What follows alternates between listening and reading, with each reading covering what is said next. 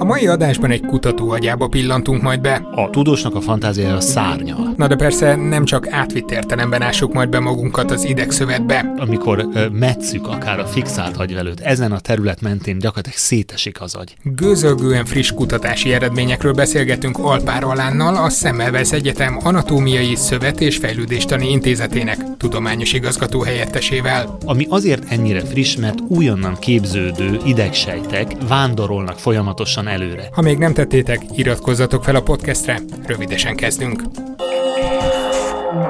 Sziasztok, én Habci vagyok. Én pedig Robi Laci, és az a jó a podcastben, hogy mindig nagyon szabadon el tudjuk mondani, hogy éppen milyen nyűgünk van. Most például az lesz, hogy én távozni fogok a beszélgetés előtt, de a hírkvízen viszont részt fogok venni. Jöjjön most ez a beszélgetés, utána pedig a hírkvíznél jön vissza Habci. Persze ezt most veszük fel, ő utána elszalad, de ettől függetlenül Időzavar így, újra. így kapjátok majd meg teljes egészében.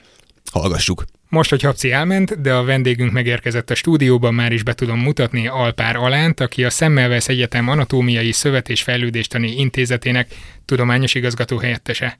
Ezen mindig a vendégeinkkel el szoktunk ö, poénkodni egy sort, hogy milyen hosszú neve van minden intézetnek.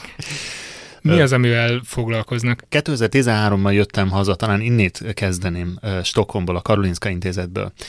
Egészen addig neurodegenerációval foglalkoztam, neurodegeneráció különböző aspektusaival, főleg az Alzheimer korral kapcsolatban. Igen, erre akartam rákérdezni, hogy ez hétköznapi értelemben, ha valaki azt mondja, hogy neurodegenerált, akkor lehet, hogy mást ért alatta, mint mondjuk Igen. egy kutató. A Alzheimer kor, többféle ilyen megbetegedés van, ide tartozik az Alzheimer kor, a Parkinson típusú megbetegedés. Én az Alzheimer korral foglalkoztam munkatársaimmal, a munkacsoportommal, és amikor hazajöttem, akkor egyre inkább az érdeklődésem a neuroregeneráció felé fordult, ami pedig annyit Hát jelent, kevésbé hogy destruktív. igen, hát kevésbé destruktív, tehát ez az, hogy hogyan lehetne egy károsodott területet építeni, vagy nem feltétlen károsodott területet, egyáltalában egy, egy szövetnek, és az agyvelő is egy szövet, folyamatosan meg kell újítani, át kell egy kicsit építeni, és ez kezdett el borzasztóan érdekelni. Éppen azért, mert az agyvelő szemben más szövetekkel azért ez valamennyire köztudott, hogy az átalakulási hajlama az rettenetesen limitált.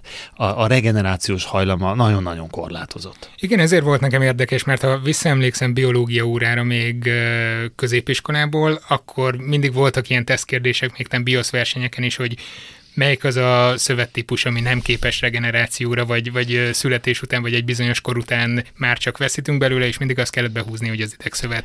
De ehhez képest, amikor megjelennek újabb meg újabb kutatások, hogy vannak olyan sejtípusok, amelyek, vagy idegsejtípusok, amelyek mégiscsak későbbi szakaszokban is újonnan létre tudnak jönni, akkor úgy érzem, hogy fú, itt most nagyon fejlődik a biológia tudomány. Két dolgot kell itt mondanunk. A kutatók egy jó része ö, nem emberi agyvelővel dolgozik. És a nem emberi agyvelő, tehát például rákcsálóknál, nagyon sok a hasonlóság, de a rákcsálókban, amiben mi is most az adott téma kapcsán elkezdünk dolgozni, ö, van olyan terület, ahol óriási regenerációs készség van. Aha. Ilyen a szaglórendszer. Tehát képzeljünk el egy patkányt vagy egy egeret, aki a sötétben egyáltalán nem fél. Azért nem fél, mert a szaglása fantasztikusan jó. Egy egér alig lát, ezt nagyon kevesen tudják. A patkány is borzasztóan rosszul lát. De a, Különösen a. Ö, igen, hát na az aztán kész. Ők ahhoz, hogy ezt a, a nagyon jó szaglást fenntartsák, képzeljük el azt, hogy naponta több tízezer sejt képződik egy bizonyos helyen a, az agyban, ez az agykamra fala, és egy nagyon hosszú úton előre kell, hogy vándoroljanak a szaglógumó felé. Aha. Most ez, ez egy hosszú út, ennek van egy jó hosszú külföldi neve, itt most nem biztos, hogy ezt meg kell mondani, és ez egy, maradjunk abban, hogy egy ilyen alagút, egy migrációs alagút. És a, ami igazán megragadott az az, hogy még kint Stockholmban az emberben egy ennek megfelelő területen, de nagyon-nagyon idősekben, 90 év felettiekben ki tudtunk mutatni egy, egy sejtcsoportot. És a, a, egy, egy kálciumkötő fehérje alapján. És akkor arra gondoltam, hogy hát itt van egy ilyen emberben rettenetesen idős állapotban az agyban. Hát hogy nézhet ki? Tehát abban a rendszerben, ami a rákcsálóban a legplastikusabb terület. Aha. Hogy ez akkor hogy nézhet ki mondjuk rákcsálóban? Megvannak ezek a sejtek egyáltalán? Innét indult el az egész. Ezt, ezt az alagutat, ez nagyon izgalmas volt, mert az MTA kiadott egy sajtóközleményt még a héten, úgyhogy nagyon-nagyon örülök, hogy ennyire frissiben el tudtuk öncsípni. Ezt tényleg úgy kell elképzelni, hogy olyankor kicsit arrébb vándorolnak ott a nagyon sűrű ideg szövetek, a mindenféle nyúlványok így utat engednek ezeknek a sejteknek, hogy tessék, fáradj előre? Ez egy tényleg egy olyan alagút, ahol az agyszövetnek még a jellege is más. Amikor metszük akár a fixált agyvelőt, ezen a terület mentén gyakorlatilag szétesik az agy. Ez egy picit nekünk, ez, ez úgy jött át, mint egy, egy olyan szövet, ami mintha nem érett volna meg. Ezt most ne szó szerint tessék érteni. De egy, egy egészen friss terület, egy friss agyszöveti terület, ami azért ennyire friss, mert újonnan képződő idegsejtek vándorolnak folyamatosan előre. Na most, hogyha itt meg lenne az a mondjuk betonszerű struktúra, ami az agyvelő több területén megvan, képzeljük el azt, hogy borzasztó szorosan összenyomva idegsejtek, támasztósejtek, borzasztó sok nyúlványokkal egymásba fonódva elmozdulni nem nagyon képesek, ott állnak, mint egy ilyen sokszorosan összefűzött hálózat. Most ezt hasonlítsuk össze ezzel a területtel, ahol folyamatosan mennek a sejtek. Annak Aha, is akkor van... nem macsatéval mennek előre. Azt. Most az, az nagyon érdekelt, hogy, hogy, hogy egyáltalán ezek hogyan mennek előre, honnan tudják, hogy előre kell menni, és ezzel kapcsolatban azért volt elképzelés, hogy azok az úgynevezett támasztó jellegű sejtek, gliasejteknek uh-huh. hívjuk őket, amelyek felépítik ezt az alagutat egyébként azok meg az érrendszer mentén épülnek ki, hogy ezek azok, amelyek mindenféle szignálokat, tehát jeleket adnak a vándorló éretlen sejteknek. Uh-huh. De amikor azonosítottuk ezt a sejtcsoportot, azt se tudtuk, hogy ezek még idegsejtek, gliasejtek, vagy más, vagy a spagetti szörny, vagy, vagy egyáltalán kicsoda. És ami igazán egy, úgy érezzük, hogy egy nagy horderejű felfedezés az az, hogy ezek differenciált idegsejtek. Ezek teljesen ö, olyan sejtek, akik, akik már tudják, hogy kicsodák kapcsolatokkal rendelkeznek, és arra gondoltunk, hogyha ők kapcsolatokat, kapcsolatokkal rendelkeznek, más idegsejtekkel össze vannak kötve, ezt onnan tudjuk, hogy a felszínükön tudtuk azonosítani azt a struktúrát, szinapszisnak nevezzük, ahol ők bemeneteket kapnak más idegsejtektől, akkor igazából lehet, hogy ők integrálva vannak, be vannak kötve egy információs hálóba. Most innentől ez teljesen más kérdés felvetés, mert akkor ezek olyan idegsejtek lehetnek, akik kapjuk, kapják az információt innét meg onnét, ezt valahogyan még lehet, hogy integrálják is, és ennek függvényében mondják meg azt a vándorló sejteknek, hogy most így menjetek, gyorsabban menjetek, vagy lassabban menjetek. És akkor milyen szinten állnak ezekkel a kutatásokkal? Mert nagyon tetszett nekem az MTA-nak a sajtóközleménye, hogy magyar kutatók felfedezték az új idegsejt típust, és tehát, hogy, hogy tényleg arról van szó, hogy önök azok, akik először ö, vizsgálták ezt a területet, vagy nagyon sokan vizsgálják, de önök találták meg először ezt a mechanizmust, vagy önök térképezték fel teljesen. Nem akarom relativizálni nyilván az érdemeiket. Ez nagyon-nagyon köszönöm így ezt a kérdést, mert a, valóban arról van szó, hogy a sajtó föl tud fújni dolgokat, ami hát, nem annyit elelt, hogy, de, de nem is az, hogy fel tud, hogy érdekessé akar tenni. Minket tudósokat, hogyha egy rossz helyen van egy vesző vagy egy szó, akkor már kinyírnak a, az első revíziónál. Tehát ez egy borzasztó nagy szakadék, amit most itt meg kell próbálni áthidalni, amikor próbálok erről beszélni. Tehát az tudott volt, hogy ez a migrációs útvonal létezik. Az tudott volt, hogy ennek van egy szerkezete.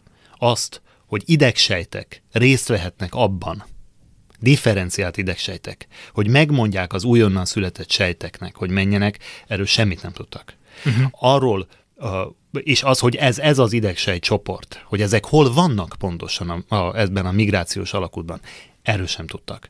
Arról legkevésbé se tudtak, mi voltunk legjobban megdöbbenve, amikor láttuk ezeket a sejteket, képzeljünk el egy csövet, aminek a szélén hagymaszhészerűen ott vannak, meg talán belül egy-kettő, de amikor egy sérülést előidézünk, azon a területen, ahova kell menni ezeknek az újonnan született sejteknek, akkor azt látjuk, hogy a mi irányító sejtjeinknek a mennyisége rettenetesen megnövekszik.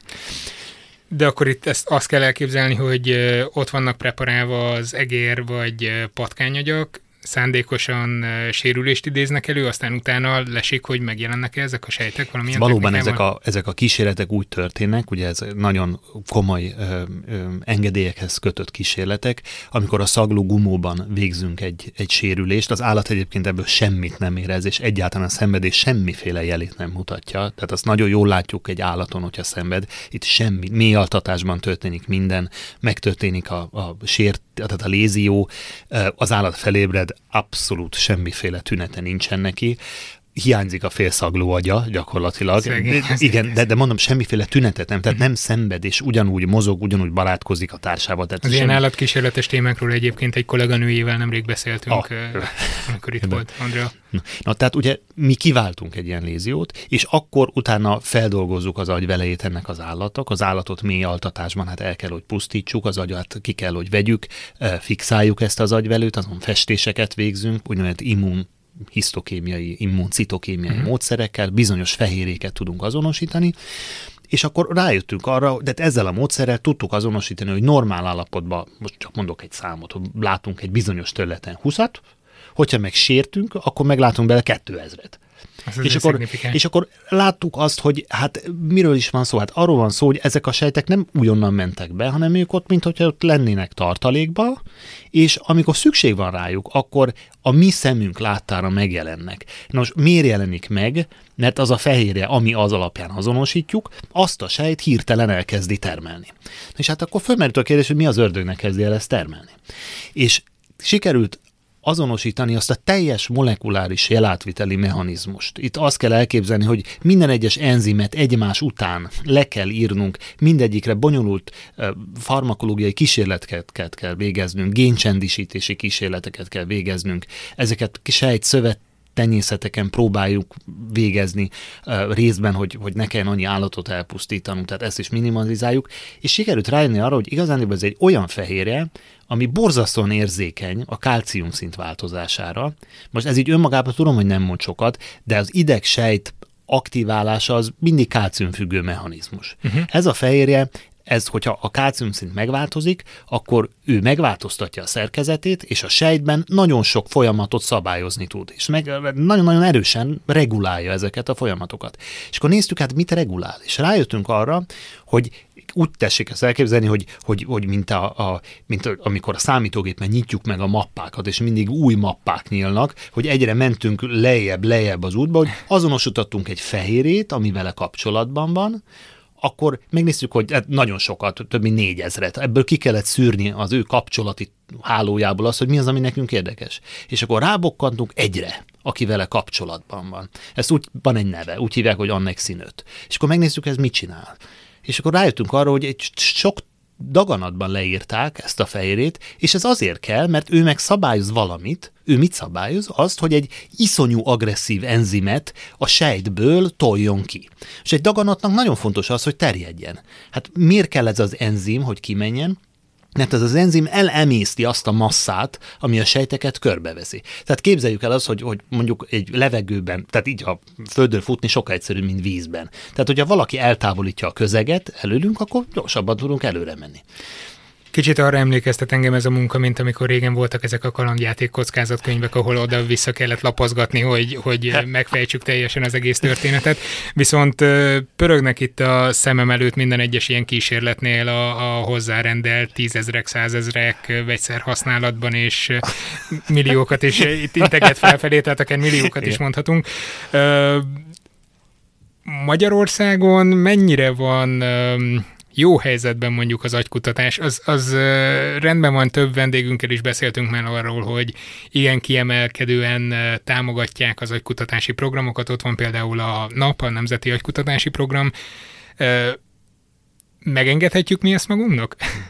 A, nagyon örülök, amit már én is akartam itt nyilván említeni elsőként, hogy a kutatócsoportunk a Nemzeti Agykutatási Program keretében működik, ami lehetővé tette azt, hogy én egyáltalán hazajöjjek Svédországból, és egy munkacsoportot el tudjak indítani, fel tudjak építeni, infrastruktúrális be, beruházást tudjak végrehajtani, embereket tudjak toborozni, meggyőzni, legyen lelkesedés, kezd minden. Na most, hogy megérdemli ezt a, a magyar idegtudomány, a magyar tudomány, akkor azt kell, hogy mondjam, hogy egyetemen igen. Hát biztos van benne elfogódottság. De hogyha most megnézzük objektíven azt, hogy a magyar idegtudósok mit teljesítenek, akkor azok az eredmények nagyon magukért beszélnek. Van az úgynevezett az agy Nobel-díja, Mm, ami csak a, a Brain Prize. És a Brain Prize-t, amikor először kiadták, azt magyar kutatók kapták. Azt három magyar kutató kapta meg, Buzsáki György, Somogyi Péter és Frany Tamás, aki, és az indoklásban az is szerepelt, hogy ők azok az emberek, akik a magyar idegtudományt, a magyar idegtudományi iskolát rendkívül magas szinten tartották. Ami nagyon-nagyon szép dolog, Szent Ágota János és Grastyán Endre voltak ketten azok az anatómia és az életen oldaláról, akik az idegtudományt a teljesen túlzás nélkül az abszolút világszínvonalba elbelték. Sokan mondják, hogy hajszálhíján múlott, hogy Eklészel együtt Szent Ágotai nem kapta meg a Nobel-díjat. Uh-huh. Szent Ágotai János óriási uh, uh, dolgokat írt le a nagyagykérekben, kisagykérekben, és egy fantasztikus személy volt. Én, nekem még megvolt az a szerencsém, hogy, hogy hallhattam őt előadni, amikor ő már, akkor már idősebb volt, de hát fantasztikusan vonzó ember is volt. Az ilyen elismerések azért jelzik azt, hogy a magyar agytudomány vagy agykutatás az nyilván nemzetközi szinten is, nem tudom, jegyzik valahol. Rendkívül magasan jegyzik. Amit szerettem volna mondani, hogy ez ment tovább egyel tulajdonképpen lejjebb a tanítványokra, Aha. és ez nem állt meg, hanem ez egy egyre szélesedő és egyre erősebb bázison élő kör. Magyarországon nagyon-nagyon sok a, a jó tudós. Aztán az erdőszámhoz hasonlóan itt is lehetne valami szentágotai számot bevezetni, hogy ki az, aki hát, még... De mondom, tehát tényleg nagyon-nagyon sokan foglalkoznak agykutatással Magyarországon, ezt nagyon-nagyon jó, magas színvonalon teszik, és hogyha elmegy az ember külföldre, akkor színvonalas idegtudományi helyen, hát majdnem biztos, hogy, hogy az ember igen hamar belebotlik egy magyarba, aki, aki ragyogó képzésen vett részt Magyarországon, kiment, és azt reméljük, hogy aztán visszajön Magyarországra. És ha nem csak a díjakat nézzük, mert ugye lehet kérdezni, hogy egy-egy alapkutatásnak mi a, mi a haszna, hát az, hogy mindenféle díjakat lehet besöpörni vele, de hova futhat ki mondjuk az önök kutatása? Említette az Alzheimer-kort két fél mondatban legalább a beszélgetés elején. Remélhető az például, hogy, hogy ezek utat nyitnak egy új kezelési módszernek, hmm. vagy gyógyszerfejlesztésnek, vagy, vagy mi az, amit ez alapján megérthetünk. Ne kérdezzek ilyet alapkutatásokról, ugye? Uh, ez egy jó kérdés. Tegnap a, a Kossuth Rádióban nyilatkoztam, és hasonlóan uh, kegyetlen kérdéseket repetitíve szegeztek nekem, de azt... Éreztem, igen, éreztem, igen, hogy nem, de te, te, nem, nem, nem, teljesen egyetértek azzal, hogy, hogy hogyha mi kapunk egy, egy nagy támogatást az adófizetőktől és a, a minket szponzorálóktól, akkor nyilvánvalóan ők gyakorlati hasznot várnak. Most az, hogy alapkutatás, ez a fogalom is inkább már úgy alakul át, hogy, hogy az alkalmazott kutatásoknak mondjuk az első lépcsőfoka. Mit csináltunk mi eddig? Mi eddig leírtunk egy idegsejt típust az agyban, megmutattuk azt, hogy az idegsejt típus mit csinál, és ez horizontokat nyit abban, hogy mire lehetne felhasználni. A tudósnak a fantáziája szárnyal, hogy mit lehet csinálni. És ezeket én nem azt mondom, hogy megzabolázni kell, hanem meg kell keresni azokat a helyeket, azokat az alkalmazásokat, amikben ez valóban hasznosítható. Tehát én most mondok egy ötletet, hogy mi jut eszembe. Én nem azt mondom ezzel, hogy holnap utánra itt az összes hipoxiás gyermek meg fog gyógyulni. De, és amit valóban vizsgálunk is, hogy Például agyvelőben a oxigénhiányos állapot, például újszülötteknél, ezt tudjuk, állatokban kifejezettebben sokkal több újonnan született idegsejtet termel. Most ezeket a helyükre kell juttatni. Uh-huh. Tehát a mi idegsejteink azok, hogyha mi mondjuk jól be tudunk avatkozni valahogy ezt serkenteni tudjuk, ha maguktól nem serkentődnek. Tehát be tudunk-e avatkozni az, hogy ezt serkenteni tudjuk valahogyan, és akkor jobban a helyükre tudjuk juttatni ezeket a sejteket. Vagy, amit említett egy, egy, egy Alzheimer-kor neurodegeneratív betegségben, mondjuk, hogyha nem konkrétat szeretnék mondani, egy olyan állapotot, amikor valahol idegsejtek pusztulnak, most megint ötletelek, jó? Tehát nem azt mondom, holnap ne kopogtassanak a gyógyszertába ezzel. Jó, de akkor de... ennek újdonságrontó hatása van, úgyhogy szabadalmaztatni már nem lehet. Igen. De hogyha a, arról hallunk olyanról is, hogy ugye sejteket, őssejteket beültetünk valahová. Mondjuk úgy, hogy mi találtunk egy útjelző rendszert. Ha mhm. valaki ad hozzá katonát, akkor a kettőt megpróbálhatjuk majd összehangolni. Na most mi a, a katonákhoz, a értelmi alatt a, a ősejteket, újonnan született sejteket, mi ebben nem vagyunk jók, mert ezzel mi nem foglalkoztunk. Most útjelző rendszerben valamennyire összegyűjtöttünk valamennyi tudást.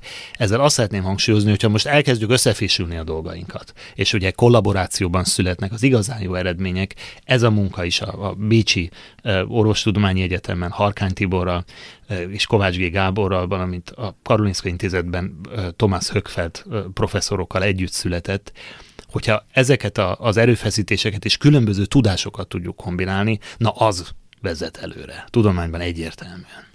Ez egy nagyon szép ilyen részleges végszó volt szerintem, uh-huh. és bár a kollégám lenne az átkötések mestere, aki innen most nagyon szépen átkanyarodna egy másik témára, amire azért is szeretnék átkanyarodni, mert hogy mielőtt ön megérkezett, mi latolgattuk itt, hogy vajon milyen témákat fogunk elővenni, és nem tudom megkerülni egy korábbi cikkét, amiben a születés előtti magzatra gyakorolt hatását vizsgálták különböző módszerekkel a cannabis fogyasztásnak.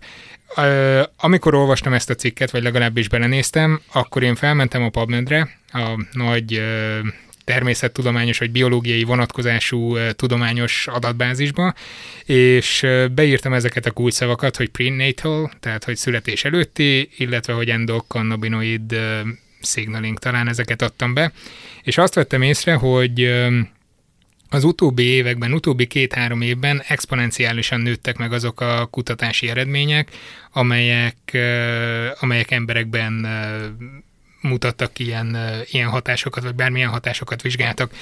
Ez minek lehet ön szerint az oka? Tudom, hogy nem ezt a kérdést várta, de a különböző helyeken megfigyelhető legalizációnak, hogy egyre több adatunk van, vagy, vagy annyi adat gyűlt össze mostanra, hogy érdemes odafigyelni, és pont visszahat az ilyen legalizációs törekvésekre, vagy, vagy egyáltalán törvényi szabályozásokra. Jó hosszú kérdés volt.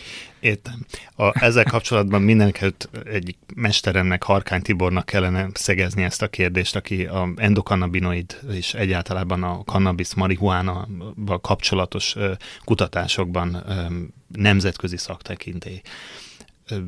Három évig volt bele szerencsém dolgozni, és a, írtunk le mi is olyan mechanizmust, amelyben egy támasztósejtet, egy gliasejt és egy neuron kapcsolatát vizsgáltuk a cannabis hatások függvényében, és azt néztük, hogy hogyan tudja ez a, a növekvő ideg rostokat, pályákat az agyvelőben hát egészséges körülmények között kordában tartani, ha meg hogyha megtörténik a a, a cannabis hatás, akkor elrontani, uh-huh. vagy, vagy a rossz irányba befolyásolni. Tehát három évig az volt a szerencsém, hogy ebben nevelkedhettem.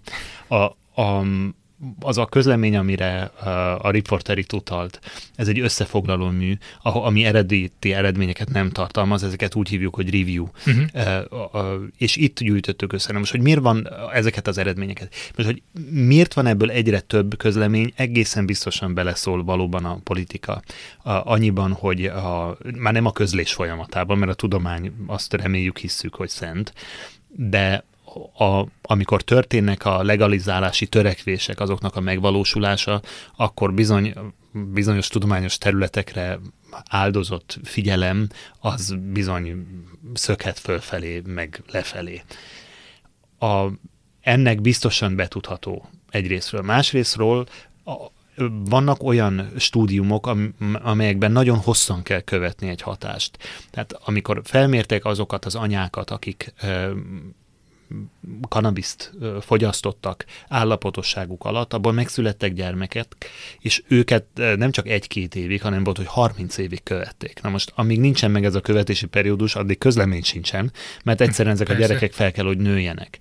Ennek egyik oka az is volt, hogy van egy olyan terület az agyban, visszakanyarodva még a legelejére, amikor elkezdtünk beszélgetni, a, a homlok lebegynek egy elég előső területe, amely a 20. életév után még mindig fejlődik. Na most akkor nyilván meg kellett várni, hogy ezek a, a gyerekek elérjék azt a kort, hogy ezzel kapcsolatban tudjunk-e hogy tudjunk valamit mondani. És nagyon értékes eredmények, és hát persze szomorú eredmények születek azzal kapcsolatban, hogy a, a, a, hogyha egy édesanyja áldat állapotban van, és ennek ellenére fogyaszt kannabiszt, akkor ennek bizony káros hatásai vannak. Erre szeretném volna rákérdezni, anélkül, hogy arra kérném, hogy foglaljon bármilyen mhm. állást ebben a témában, mert szerintem ez nem, nem lenne egy helyén való kérdés nyilván, de milyen hatásokat lehet megfigyelni, vagy mi az, amire a vizsgálataik ezek... Ö, még egyszer Nem csak az, nem igen, az önök vizsgálatai, igen. tehát amit áttekintettek igen. egy szemlecikben a igen. eddigi tehát, tehát am, amiket áttekintettünk ebben a műben, és újból szeretném mondani, hogy Harkány Tibor professzor az, aki, aki levelező szerzője ennek a, a, a műnek, a, és való, inkább őt kellene ezzel kapcsolatban kérdezni, egyértelműen láttuk azt, hogy, hogy az ilyen drogfogyasztásnak káros hatása van, ami a intellektuális képességek és a szociális képességeknek a, a megváltozásával is együtt jár. Ez egy nagyon izgalmas téma lenne, lehet, hogy erre majd visszatérünk valamikor később, viszont itt kiderült, hogy nekünk nagyon-nagyon szűk most a stúdióidőnk, úgyhogy annyit szeretnék megkérdezni, hogy hova tartanak most, mik azok a kutatási víziók, amiken dolgozni szeretnének a közeljövőben? Munkacsoportunknak több tagja van, és nagyon figyelek arra, hogy mindenkinek meglegyen a saját témája. E, ezek a kutatások egymásba azért fonódnak, és egymást segítik, erősítik.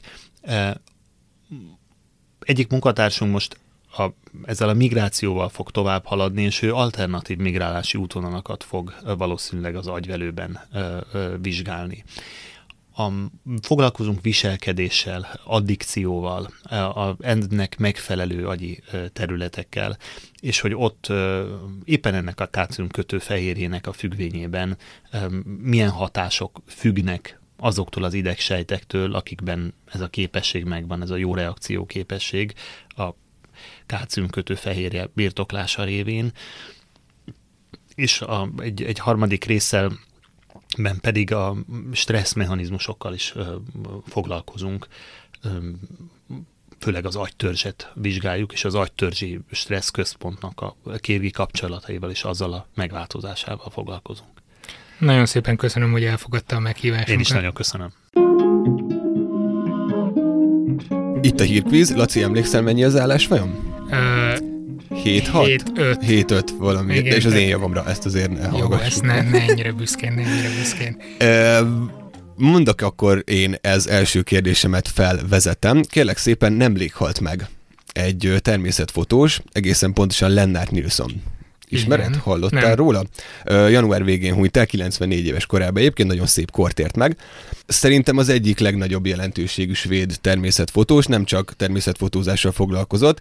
Először fotóriporterként kezdett el működni, majd az 50-es években kezdett az ilyen természet vagy tudományos irányú ö, fotózásba. Például a Life magazin lehozta címlapsztorival egy ö, ö, magzat életét a 28. hétig végigkövető fotósorozatát, és azt hiszem ez volt az egyik legnagyobb példányszámban elkelt magazin akkoriban, ez egy hatalmas-hatalmas dolog volt, de ilyesmivel is foglalkozott, ő színésznőket, politikusokat is fotózott egészen intim és közeli helyzetekben. Hát az is természeti fotózás, Lényeg, természetfotózás. Lényegében igen. Um, és elég sok furcsa történet kapcsolódik a nevéhez, a kérdésem pedig az lesz, hogy melyik nem igaz rá. Uh.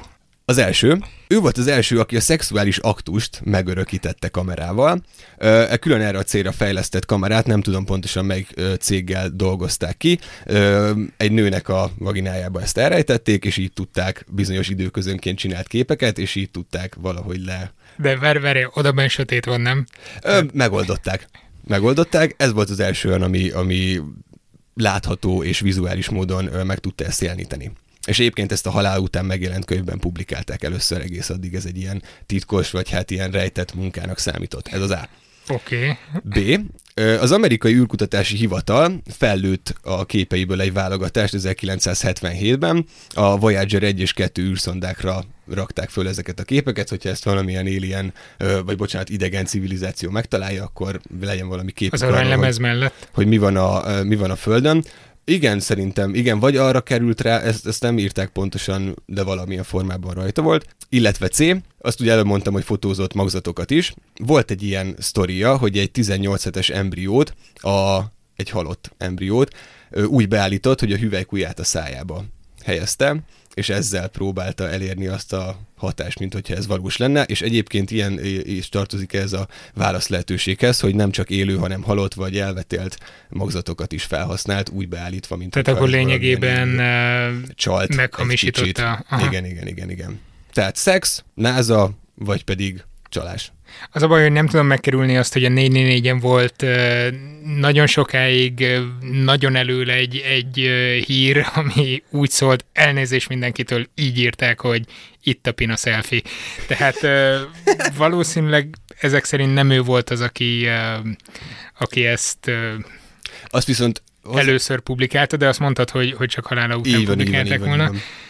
Izgalmas lehet például megmutatni, hogy ez, ez hogy működik, tehát ilyen tényleg természetfotós szemmel, de én hihetőnek tartom a Voyager-ös sztorit, hogy felraktak képeket.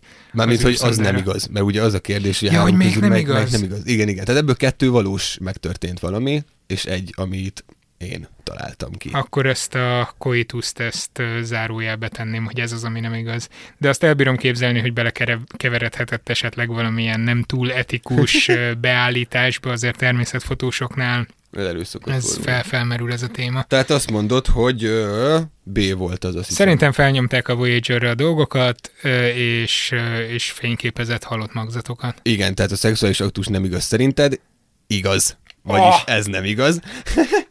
Eltaláltad. Ja, eltaláltam. Eltaláltad, Akkor, igen. Jó, igen, oké, igen, igen. ennyire beteg csak te lehetsz, tehát nem hiszem, hogy...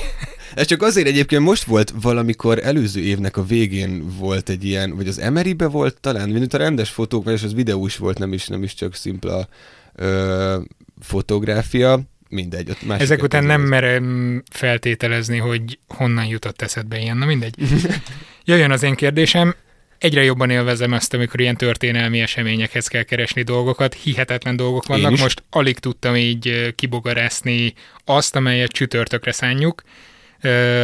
Tehát február 23-án mi történt? Ez az a nap, amikor a Patreon támogatóink már hozzájuthatnak az adásainkhoz. 1954. február 23-án a pennsylvániai Pittsburghben egy világra szóló esemény történt.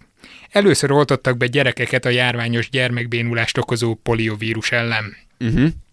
Ehhez a Jonas Salk által kifejlesztett inaktivált vírusokat tartalmazó vakcinát használták, amire Salk szándékosan nem kért jogi oltalmat, vagyis hogy nincs rá szabadalom, hiszen lehetne mondjuk a napsütést szabadalmaztatni. Who owns the patent on this vaccine? Well, the, the people, I, I would say, there is no patent. This is. Could you patent the sun? Ez volt ugye a felvetése. Igaz, arról megoszlanak a vélemények, hogy egyébként ezt a kifejezett oltóanyagot sem lehetett volna szabadalmi szintű jogi védelem alá venni. Legalábbis akkoriban. Egyébként Olyan, sem. olyan dolgokra támaszkodott, amit korábban már ö, szabadalmaztattak, tehát hogy, hogy Ja, világos. itt megoszlanak egyébként a vélemények ezzel kapcsolatban. Ö, Viszont a gesztus erkölcsi oldala az, az elvitathatatlan. Uh-huh. Az amerikai Forbes viszont megkísérelte egy 2012-es cikkében megbecsülni, hogy mégis mennyi pénztől esett el Szalk ezzel az emberiség javára tett felajánlásával. Tehát, hogy ha világszinten forgalmazták volna, nála lett volna a szabadalom, figyelembe vettek rengeteg gyógyszeripari tényezőt, mindenféle egyéb Inflációt gondolom. inflációt, a népesség növekedését, minden. Tehát ha Szalknak a vakcináját használták volna, és ő kapta volna ezért a jogdíjakat, akkor mennyi pénze lett volna? Ez jó kérdés. Ö, nyilván lehet vitatkozni a becslések helyességén, de 500-800 millió dollár, tehát ennyitől esett el, 3-5 milliárd dollártól, vagy 15-18 milliárd dollártól. Tehát ha mondjuk Szalk alapított volna egy gyógyszergyárat, vagy a, a gyógyszergyárán keresztül ő lett volna a Értem. kizárólagos értékesítő nyilván uh-huh. a szabadalmi időszak alatt, Ő osztogatta volna így ő osztogatta volna, akkor mennyit ért volna ez a Ö, Ezt öm, 50-es évek, azt mondtuk? Igen, az 50-es 54. években volt egyébként ö, 55 és 64 között volt az, amikor igazán aktívan ezt használták, utána egyre, egyre inkább terjedtek a szabincseppek, Mhm. uh-huh. ami ugye szájon keresztüli bevitelt tett lehetővé, kicsit más technikát alkalmazott, kényelmesebb, olcsóbb előállítani, stb. Egyébként úgy tudom, hogy ő se ö, jegyzett be rá szabadalmat. Tehát, Mhm. hogy Gyanította, hogy lesz majd valami jobb esetleg később. Na mindegy, de hát, hát nem ez, feltétlenül emiatt, hanem ugye szerintem nyilván a legkisebb szám 500-800 millió dollár, ugye ezt mondtad? Annyit elárulok, hogy ebből egy számérték volt az, amit én találtam ki, a másik kettőnek azért van valamennyi alapja. Uh-huh. Tehát 5-800 millió, 3-5 milliárd, 15-18 milliárd. Ebben nincsenek benne az Egyesült Államokbeli forgalmazások. Értem. Én meg fogom jelölni a legnagyobb számot, már csak azért is, mert uh, nem is tudom, hogy miért. Mm, sok pénz van a gyógyszeriparban, és Nagyon szerintem sok. sok. sok, pénztől esett el. A, a, legkisebb az biztos, hogy nagyon kevés, annál biztosan, hogy több. 800 millió dollár, ne haragudj. Legyen, igen, 15 Azt azért ne felejtsük el, hogy az utóbbi időben kezdik el állítólag újra használni, főleg az Egyesült Államokban a, a oltásokat, Uh-huh. a szabincsepp ellenében, vagy azzal párhuzamosan. Tehát egy viszonylag rövid időszakról van szó, tehát ezt azért vegyük figyelembe. Ja, tehát nem a mai napig mennyi pénzt. Hát mai napig mennyitől esett így el? Na, still, maradok Jó. annál a cénél. 15-18 milliárd, ö, 5-800 az tényleg nagyon kevés. Igen, ez A másik két szám viszont érdekes, ugyanis 15-18 milliárd dollártól esett volna el, illetve esett el így Szabin, a Szabin cseppek miatt. Viszont ez a 3-5 milliárd dollár se kevés szerintem. Az biztos. Oj! De az, de az nagyon sok pénz. És a Szabin miért esett el pénz. tőle? Vagy... Hát mert ő se jegyzett be szabadalmat, tehát itt azt Ja, ja, értem. feltételezték, rengeteg hipotézis volt persze, hogy, hogy ha így történik, ha ez történik, ha ilyen áron értékesítik, stb. stb. De a nagyságrendi beslések azok lehet, hogy helyén vannak. Világos. Úgyhogy ennek fényében lehet nézni, hogy mondjuk akik a HIV gyógyszerek árát emelik meg drasztikusan a profit érdekében. Tehát Igen, ez azért rakjuk egymás mellé Igen, ezeket igen, az erkölcsi meg etikai kérdéseket. És rakjuk egymás mellé azt is, hogy 7-6. Rakjuk Most egymás már. mellé, hogy 7-6 az állás. Nagyon jó. Javítottál. Na jöhet pici. a következő kérdésed. Ezt Jó. egyébként be fogom linkelni ezt a cikket, mert tök érdekes szerintem. Én is meg fogom nézni mindenképp. Viszont addig is, nem tudom, Laci, láttad de nagyon érdekes, Hidden Figures című mozifilm. Várjál, most előkapom a... Névegykártya? Ott a... Konkrétan Láttad? Jó. el- elővettem a mozi jegyet, amit most találtam meg a táskám alján, Mikor és láttad? beraktam a telefontokomba. A számolás joga, feliratos film, 2017 másodikon másodikán, 20 óra 20 perckor néztem meg. A... Jó, ennyire lisztesen talán nem kell. Meg. Ja, tényleg az arénában. Öm, jó, mindegy, nem baj, hogy láttad, ez nem fog, vagy nem kerülsz hátrányba sem előnybe a kérdés miatt. Viszont ez a számolás jog egyébként elég borzasztó cím, ezt leszögezhetjük, vagy nem tudom. Á, gondolkodtam, hogy mit lehetne még belerakni, nem tartom annyira borzasztónak, mint amennyire Lehet, mindegy. sokan leúzták. Nem tudom, emlékszel-e arra a dologra, hogy egy számítógépet elkezdtek, vagyis rendelt a Igen, és nem fért egyet, be a- nem fért fért be be, és kiverték ott az ajtót. Igen, igen. Egyébként ez egy IBM 7090-es gép volt. Aha. Um, tudjuk, hogy a filmben használták ilyen-olyan dolgokra. És ahogy a Nokia visszahozza a 3310-est, a, visszautalva a múltkori műsorra, akkor az IBM is most újra előáll ezzel a számítógéppel. Nem lenne túl logikus lépés részükről. Milyen játék nem volt rajta? Milyen feladatra nem Úristen. használták a számítógépet a működése során? Na mondjad. A. Az első számítógépes játék, az első számítógépes játék futott rajta, ez a Tic-Tac-Toe nevű játék ö, angolul. Magyarul nem tudom, hogy van erre rendes kifejezés, az amőba a legközelebb Mhm. uh-huh. talán, de ezt 3x3-as ö, mezőn játszák, nem, nem csak sima ö, Az olyan nekem való játék, azt még átlátom. Igen, tehát ez az A, ez volt rajta először. B. Két arc kiszámolta vele a pi első százezer számjegyét. Vagy pedig C. Egy görög zeneszerző építész művész ö, figura az egyik zeneművét ezen a számítógépen írta meg. Tehát pi, zene, vagy pedig Jó, értettem, nem vagyok hülye, csak, Jó, csak bocsánat, érted, nem- fe, fe, fel kell dolgoznom ezeket az Üveges információkat. tekintettel nézem. Én a TikTok-tót jelölném meg, azért, mert szerintem ennek a gépnek még nem volt semmilyen olyan uh, kijelzője, monitora, akármi, ami ezt alkalmassá tette volna arra, mintha ez mindig így nyomtatta volna ki a... De ha emlékszel, volt rajta ráadásul egy olyan kijelző, egy ilyen kör alakú, és mint egy radar a, ez a filmben is látszott egyébként egy ilyen Nem azt függőleg- figyeltem. Mindegy, de volt kijelző egyébként valamiféle. Nem, nyilván nem egy 4 Hogy számolják ki a pi számjegyét, ez szerintem csak időkérdése lett volna a géppel. Tehát kérdés, hogy egy olyan géphez hozzájutottak-e, ami olyan sebesség mellett képes kiszámolni De mindegyik erre, a, tehát erre a típusra vonatkozik az összes. Tehát ez az IBM 7090-es Jó, csak gondolom nem egy darab volt belőle. Ja, persze, persze, persze, persze. Az a gép, amihez hozzájutottak, hogy, hogy szerintem kiszámolhatták, mert ez, ez amúgy is egy olyan jó teszt általában a számítógépek Igen, meg teljesítményének. szeretik a pit számolgatni, ez mindig egy jó dolog. Úgyis közeleg a március 14, a Pi nap. A zenét is elbírom képzelni, mert miért ne lehetett volna valami alternatív ö, elődöd Ha, 60-as években? 60-as években, mert ú, a húgom olyan sztorikat mesélt nekem ilyen zenetörténetből, tehát ő, ő azért klasszikus Ö, énekszakon. a- igen, ez is inkább a klasszikus zene felé, vagyis hát ilyen kísérleti klasszikus Igen, zene igen, felé és hajlik, azt mondta, hogy akkoriban emlékszem, zene. hogy mesélt olyanokat, ami nem tudom, hogy mennyire tűri az éter hullámait, hogy, Mhm. hogy ö, milyen eszközöket raktak rá az zongora húrokra, és, ö, és kapcsolták be őket, Ezt majd egy másik adásban megbeszéljük. rezegjenek, mozogjanak, és ö, ezzel komponáltak különféleket, úgyhogy én még ezt is el bírom képzelni, hogy ugye tech korszak, és akkor számítógép által írt valamilyen zene. Szerintem a tiktak nem volt írd be szépen a pontot magadnak, helyes a válasz, ugyanis ez 1950 ben jelent meg. Nem tudom pontosan, hogy az szerintem nem IBM gép volt, nem emlékszem pontosan, hogy milyen, milyen számítógépen futott, de ez korábban. Nem érdekel a szöveged, emberek, történelmi esemény van, 2017-ben végre egyenlítettem, tehát 7 hét az állás, úgyhogy innentől kezdve egy adáson belül így felhoztam Most jön a kérdés.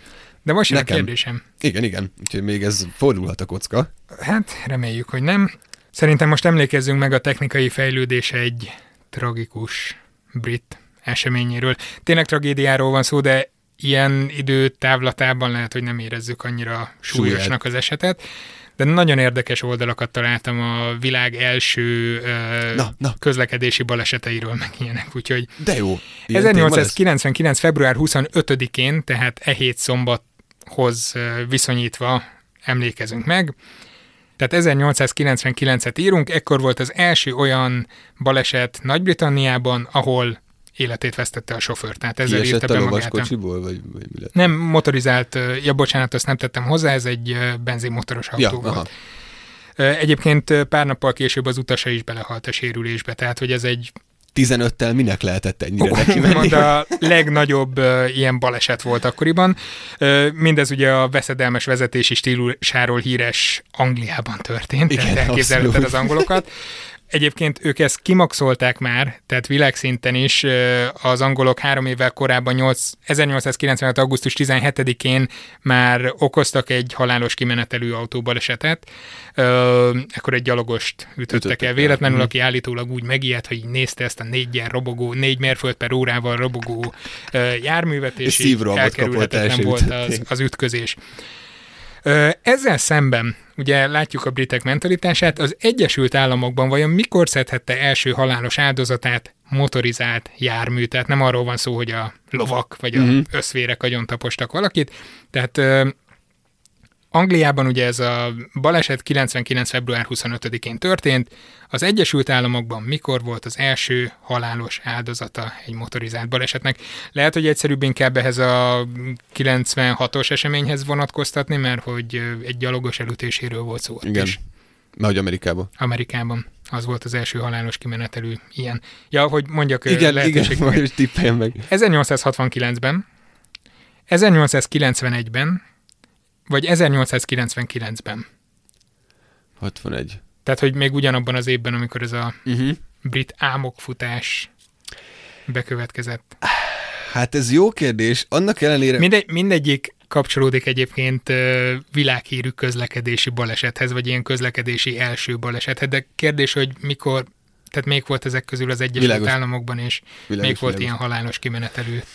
Tehát annak ellenére, hogy én az autókat eléggé kedvelem, meg így nagyon közel áll szívemhez ez a, ez a, ez a téma. A közlekedési balesetekről elég keveset tudok, meg úgy általában a közúti ö, autós kultúrának a kialakulásáról, meg, meg, meg a, egyáltalán az egésznek a sztoriáról, hogy mi volt. Nyilván azért vettük elő ezeket, illetve vették elő, akik ezzel foglalkoznak, mert hogy ezek mérföldkövek voltak az autók biztonságának Világos, növelése, persze, meg persze, a persze, jogszabályi ö, változások miatt. Emlékszem egy képre, és talán az volt a de lehet, hogy ez nem igaz, és lehet, hogy ez volt az angliai baleset, ahol egy ilyen hídnak a szélénél volt ott oda állva valahogy, és ott áll is mellette a figura, eléggé össze van törve az autó, nem is hiszem. Vol, hogy- láttam valami ilyesmi képet, és, és az ehhez a balesethez kapcsolódó kép is Hasonlít. hát mai, mai szemmel kicsit olyan grotesznek tűnik, Igen. de ettől függetlenül sajnos meghaltott egy ember. Szerintem Amerikában 69-ben, Ki- ki- 91-ben vagy 99-ben 1800-as évekről igen, beszélünk. k- um, és meg 91 volt ugye ugyanaz az év, ami, amikor történt. 99. 99. Megjelölöm a 99-et. Nem hiszem, hogy, hogy ott hamarabb lett volna. 1869-ben egy kísérleti gőzhajtású autó egyik utasa esett ki, És most viszont tényleg és kiesett már. átment rajta, és átment rajta rögtön ez a gőzmonstrum. Jézusom. Ő volt az első ilyen motorizált jármű Na jó, halálos áldozat. Várja, várja, várja, Írországban. Ja.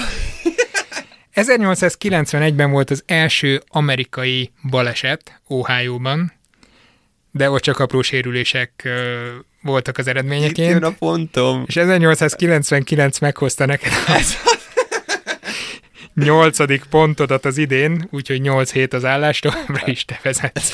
Egyébként nagyon érdekes volt, mert ez egy elektromos autó volt. Ne. Egy elektromos taxi volt az, ami... És az ö, áramütés miatt halt meg? de hogy ez a fizikai ütés miatt, Ja, hát tehát hogy értem, értem, kilépett értem. állítólag a fickó után, leszállt az omnibusról, vagy valami ilyesmi, aztán ott elrobogott ez a taxi.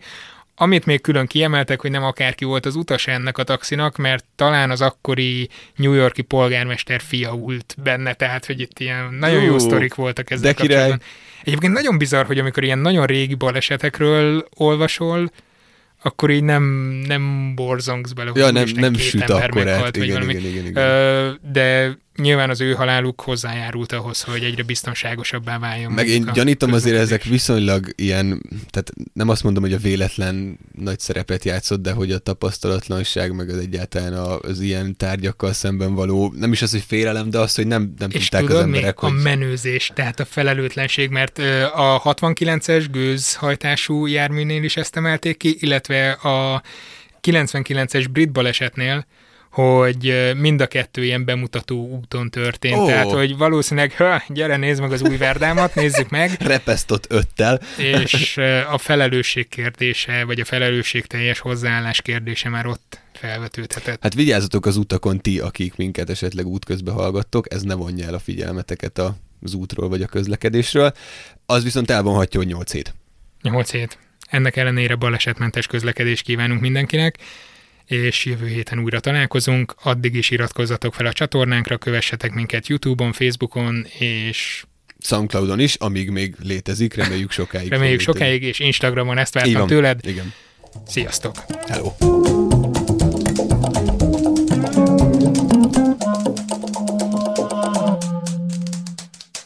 Ez a műsor a Béton közösség tagja.